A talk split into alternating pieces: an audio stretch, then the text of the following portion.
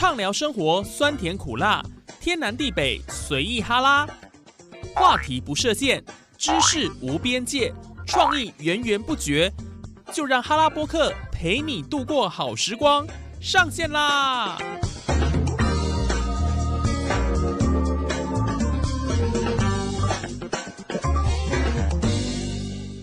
！Hello， 线上的听众朋友，大家好！您现在收听的节目是哈拉播客哈拉 Podcast， 我是主持人叶宇。好了，继续我们要来告诉大家，到底那些年爆红的景点现在怎么了？这 Part 2、下集，然后继续呢要来跟大家分享。话不多说了，来继续我们来看这个呢，这是在北部，好，我们刚刚看了南部嘛，高雄。那中部有彰化，接下来我们往北走一些，其实北部景点也非常多哈。不过是这样子了哈。不管是在南部跟北部一样有这些问题存在。首先我们来看一下是新竹海之声，不知道这个大家有没有去过？这个我本身我是没有去过啦哈。啊，它有一个天堂之路的一个美称，海之声。那天色变幻啊，涨退潮啊，都变化万端的景色就在这里，似乎呢只跟海参共存融合为一体，不断的呢绵延向海面，一如行走在天堂路上。也因此呢，成为当时许多人喜爱拍照打卡的口袋清单哦。不过讲到这个海之声，这就很想唱那一首歌，听海哭的声音。好啦，不是啊，我意思是说呢，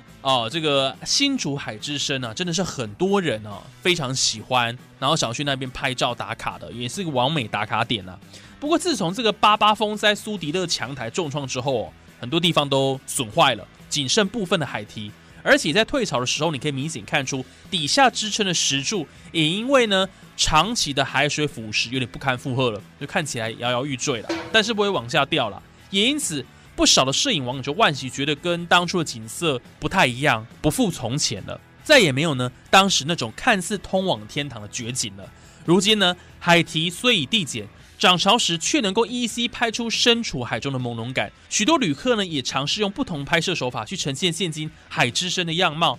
不过呢，我们建议呢大家涨潮之后天气晴朗的时候去拍摄更美了它的海堤呢是以这个大海背景跟蓝天白云为分界那你看日落的这个光阴呢折射在海平面上，尽管呢不复以往，却依旧瑕不掩瑜。不同的样貌都有它独特的景致嘛，我们可以用不同的角度去欣赏这个美虽然它跟过去有点不太一样了。所以这个新竹海之声到底当时为怎么爆红呢？我们归纳一下，是道路绵延到海面上，形成天堂之路般的绝景。那会没落呢？这个是非战之罪了这个我觉得还算情有可原，对不对？人家这是天灾啊，不是那些南部北部几关那个景点啊，对不对？我是不乱讲话。没落原因是因为强台风灾导致长路毁损过半，所以景色不复在了那是在新竹市的香山区这个新竹海之声提供大家参考说不定有的听众朋友没有去过，可以去那边看看了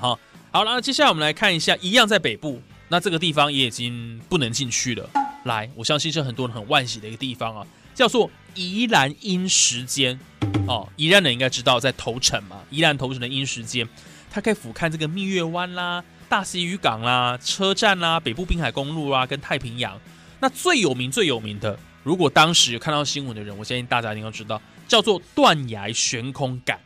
就是拍照有那种有快掉下去那个悬崖的感觉，叫断崖悬空感被疯狂的拍摄所以很多的年轻人当时也流行在社群媒体的超级热门打卡景点，就是在这个宜兰阴石间。可是呢，由于大量游客前往拍摄，涌入这个攀爬岩行所以一块小平台竟然塞满数十个人，所以政府就非常担忧，说人潮退起造成大家的意外危险，加上这个岩石呢有这个断裂的危机，有这个疑虑了所以诸多因素安全考量之下，如今已经全面封闭，实在是太可惜了。这进入写的冲不是当然安全第一啦所以很可惜，这阴石间呢目前是不能进去的那如果想要拍摄类似这种断崖悬空感的这个朋友建议呢不妨参考类似同性质的景点，比如说金面山的剪刀石、军舰岩啦、渭水之丘或者象鼻岩等等地区都有这种感觉大家可以尝试看看了所以这个宜兰阴石间呢，我们来归纳一下，它到底当时怎么爆红呢？它是因为断崖悬空式的拍摄手法。那没落原因是因为游客人潮过多了，这个就是很糟糕。原本它可能是一个私房景点，结果你 PO 到网络上去，它就爆红，一堆人就进来，结果它就关掉。你看，这是不是一件很糟糕的事情呢？好，所以游客人潮过多，岩石恐有断裂危机。那因为安全顾虑已经关闭了哦，所以目前就是不能去了，也没有什么在访指数了啦哈，因为已经全面封闭，禁止游客前往了哈。除非你可以飞进去了啊，翻山越岭哦，你有特异功能，有办法进去那种可能就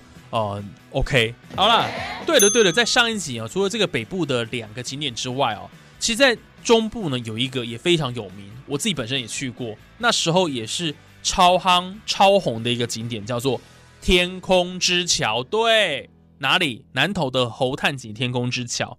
啊，这是开幕后好像也是短短4个月就创下了1,000,000的观光人潮，如今游客大减，归家小鸟你啊，对吧？哦，曾经同样吸睛的，其实还有各县市的天空步道啦，但是因为一窝蜂，根本就没有新意嘛。光是南投县就有竹山天梯、南投市天空之桥、中寮乡龙凤瀑布天空之桥，还有双龙瀑布嘛，太多了，对不对？都风光一时。那如今这个光环渐退啦，交通部观光局也决定说，不再补助新建天空步道了，好不好？你要盖你自己盖，中央就不补助了。那南投县各天空步道呢，刚开幕的时候，每座桥都像金鸡母一样，不仅采收费方式快速回收新建成本，还创造盈余哦，还同时带动了周边的产业商机，各种的农特产品啊、小吃店啊，雨后春笋般冒出。但是随着全国各地都新建天空步道，新鲜感就被稀释掉啦。再加上了多数天空步道都缺乏完整体的规划，周边摊商林立杂乱不堪，好像每一摊没有特别经过把关就能够进来这边设摊，所以品质就降低嘛。那再加上公共设施不足，游客去过一次就不想再重游，也加速天空步道的没落。所以最后呢，这一段呢，我们是呼应在一开始哦，我们上集告诉大家这个天空之桥哦，所以呢，尤其是特别是南投真的是盖太多了啦，不管是八卦山的也好，不管是这个侯探井天空之桥也好，等等的天空之桥，其实真的认真看也都差不多啦哈。所以呢，这个天空之桥盖太多，的确会造成大家一个市区的疲乏，所以呢，这个观光产业哦，不能短视近利，快速的赚大钱啊、哦，因为这样的方式呢，毕竟它就是一个短时间的哦，短时间内确实能够创造一些话题，那也带动附近的观光，可是久的时候又没有，那没有什么用啊，对不对？那还不是要再想，那再想就再砸钱，那这些都是纳税人的钱呢、对不对？不然你这些失身的官员，你把你的钱捐出来嘛？急你现在开啊！哦，所以这个我们也必须要奉劝政府啦。我们在这边其实要呼吁政府，虽然我们只是一个小小的 podcast 节目而已，啊，竟然也有这样的一个胆量哦，敢呼吁政府。我意思是说，这真的是小百姓的心声呐、哈！好好的把这个观光旅游产业做好啊。不一定要这种速成的方式，我们慢慢的去规划，我们用一些文化特色啦或在地的风情去做一些规划，我相信呢，那能够走得更久，走得更长啊！我相信那个续航力呢会更长了哈。所以在这边呢，我们今天就跟大家分享了3个、真的是当时爆红，那现在呢变得不怎么样的一个景点。那有没有成功的案例？我相信也是有了哈。但是你知道我们这个节目哦，主要都是报忧不报喜。